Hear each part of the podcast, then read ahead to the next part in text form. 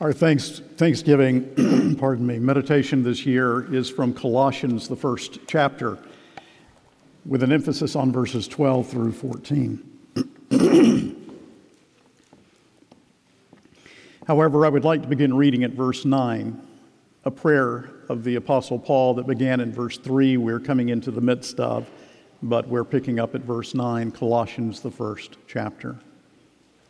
Bow with me in prayer.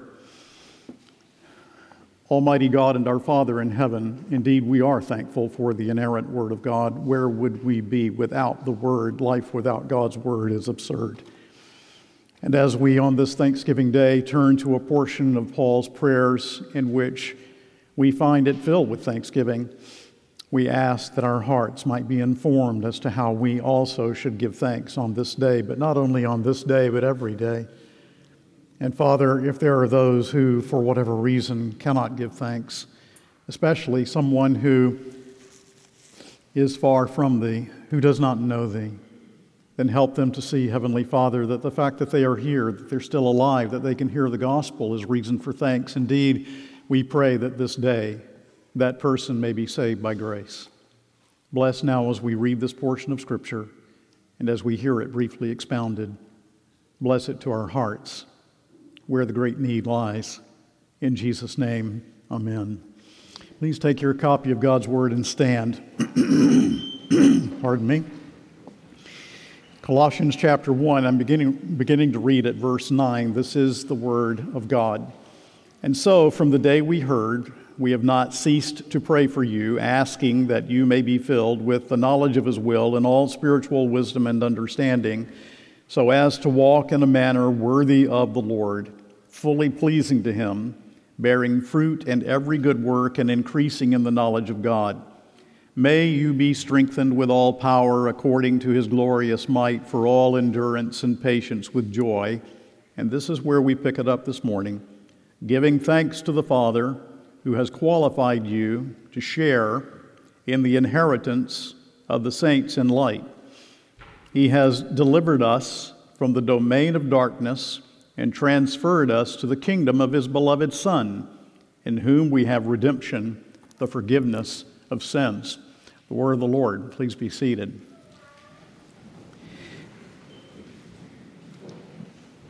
The prayers of the Apostle Paul are such models for us, and especially those portions of his prayers that are filled with thanksgiving. Before these verses, going all the way back to verse three, the Apostle Paul was offering thanksgiving for the believers there at the church of Coloss- Colossae. Now he is saying, as we come to verse twelve, here are reasons for which you should give thanks. And I want us to look at some of those reasons today, reasons for thanks. He tells us in verse twelve that we should give thanks because the Father has qualified us. We could not qualify ourselves for the inheritance that has been granted to us. We could never have qualified ourselves, but He has qualified us in His goodness, in His grace, through His mercy, through the shed blood of the Lord Jesus Christ. He has qualified us, we are told, to share in the inheritance of the saints in light. The metaphor of inheritance goes all the way back to the Old Testament, to that portion of time in which the inheritance was divided in Canaan between the tribes of Israel. But now our inheritance is greater because our inheritance is the kingdom of light. What does this mean? Well, it means that your allotted inheritance is in the light, and that because of that, you have been redeemed and delivered from darkness. What does Paul say about God Himself in First Timothy six sixteen? He is the blessed and only sovereign, the King of kings and Lord of lords. It is He alone who has immortality and dwells in unapproachable light, whom no one has ever seen or can see. To Him be honor and eternal dominion. What does the last book of the Bible say to us about the eternal state? We read in Revelation twenty-one, and the city has no need of sun or moon to shine on it, for the glory of God is its light, and its lamp is the Lamb. The nations walk by its light, and the kings of the earth will bring their glory unto it. And Jesus said, men love darkness rather than light because their deeds are evil. But those who inherit God's kingdom, according to this passage, inherit a kingdom of brilliant, pure, God-revealing light. The idea of inheritance being drawn from the Old Testament inheritance of allotments in Canaan stresses also that this is God's gift. The Father has qualified us to receive this gift. It is an inheritance because it is something we receive, not something we have earned, worked for, or somehow merited. Just as the tribes of Israel received an allotment in Canaan, so we Christians receive our share of inheritance. The reception of this inheritance is pure gift, sovereign and free. And in verse thirteen we read, he has delivered us from the domain of darkness. If indeed we have inherited a kingdom of light and we are a part of that kingdom, then we have been delivered from the domain of darkness. This is where we were outside of Christ. This is where our wills were, our desires were, our motives were, in darkness. The power of darkness, or the authority of darkness, it could be translated, from this we have been delivered. J B Lightfoot put it this way, we were slaves in the land of darkness. God rescued us from its thraldom. We were under the thraldom of the kingdom of darkness once, but no longer. It is an overwhelming picture to consider, is it not, that we ourselves were in darkness, that we were under the thraldom of darkness. We belonged to the domain of darkness, the kingdom of moral darkness, darker than a million midnights in a Florida cypress swamp.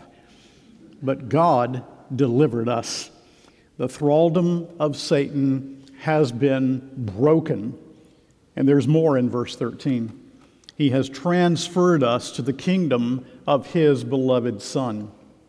And so to be removed from the thraldom of darkness is to be transferred to the kingdom of light, and that is the kingdom of God's own beloved Son. Not only did he deliver us from the realm of darkness, but he transferred, or the word could actually be translated, transported us. He changed our entire place of living, our entire moral environment.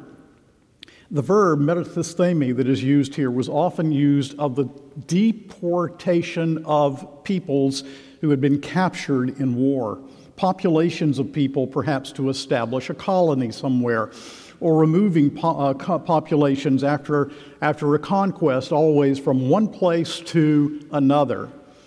And when the Assyrians took Israeli captives away with hooks in their mouths, that's an example only here. It's not with hooks in our mouths. The transference is one of sovereign love. The transference is one of sovereign grace. It is one of infinite mercy. It is one that leads us out of the thraldom of darkness into the kingdom of God's own dear Son, which is the kingdom of light. And when the Lord brought you to himself, he transferred you into the kingdom that was earned for you for all eternity by Jesus Christ himself. In verse fourteen, we are told, in whom we have redemption, the forgiveness of sin. Apolutrosin, this word redeem, means complete release based upon the payment of a price. And in the parallel passage, Ephesians, Ephesians chapter one, verse seven, we are told what that price was. We were redeemed through the shed blood of Jesus Christ. Do you realize, is there someone here that does not realize that in order to be taken out of that darkness and brought into the kingdom of God's own dear Son, that it required the shedding of the blood of the infinitely valuable sacrifice of Jesus Christ, God become man? Jesus' own shed blood is the price that delivered us from the domain of darkness into the domain of grace. We read in Romans three, we are justified by His grace as a gift through the redemption that is in Christ Jesus, whom God put forward as a propitiation by His blood to be received by faith. This is how you were qualified for your inheritance. It is not by any work that you have done. It is not even the Spirit's work progressively sanctifying you. What is it then? It's Jesus' blood and righteousness. Christ Himself is our ultimate and exhaustive and altogether sufficient qualification for membership in the kingdom of God. Do you see the connection between verses eleven and twelve? In verse eleven, he prayed, "May you be strengthened with all power according to His glorious might for all endurance and patience with joy, giving thanks to the Father who has qualified you to share in the inheritance of the saints in light." He prays for them strength, endurance, patience, joy, perseverance in the context of learning how to give thanks for those things that really matter, that nothing and no one can take from us, for the amazing redeeming work of Christ. So how basic is this matter of gratitude? Gratitude is an evidence of a redeemed heart. Gratitude kills cynicism. Gratitude and self-centeredness cannot coexist. And gratitude and truth are partners in our perseverance in the Christian life. It is a grateful life that enables you to submit to what God has for you in this life, though many of those things be hard as we Christians live to God's glory in the midst of a fallen world, belonging to a kingdom, a kingdom that is yet to be consummated. When Samuel Davies died, Samuel Davies, that great colonial Presbyterian preacher mightily used of the Lord, he died very young. And his mother looked at his body in the coffin, and she said, "There lies my only son, and there lies the will of God, and I am satisfied." Do you find that amazing? Only a heart filled with gratitude for the gospel could have such a compliant spirit to the will of God as we persevere by the grace of God unto the end. Now, I think those are great reasons for which to give thanks on this day. There are many reasons for which to give thanks, but these are bedrock.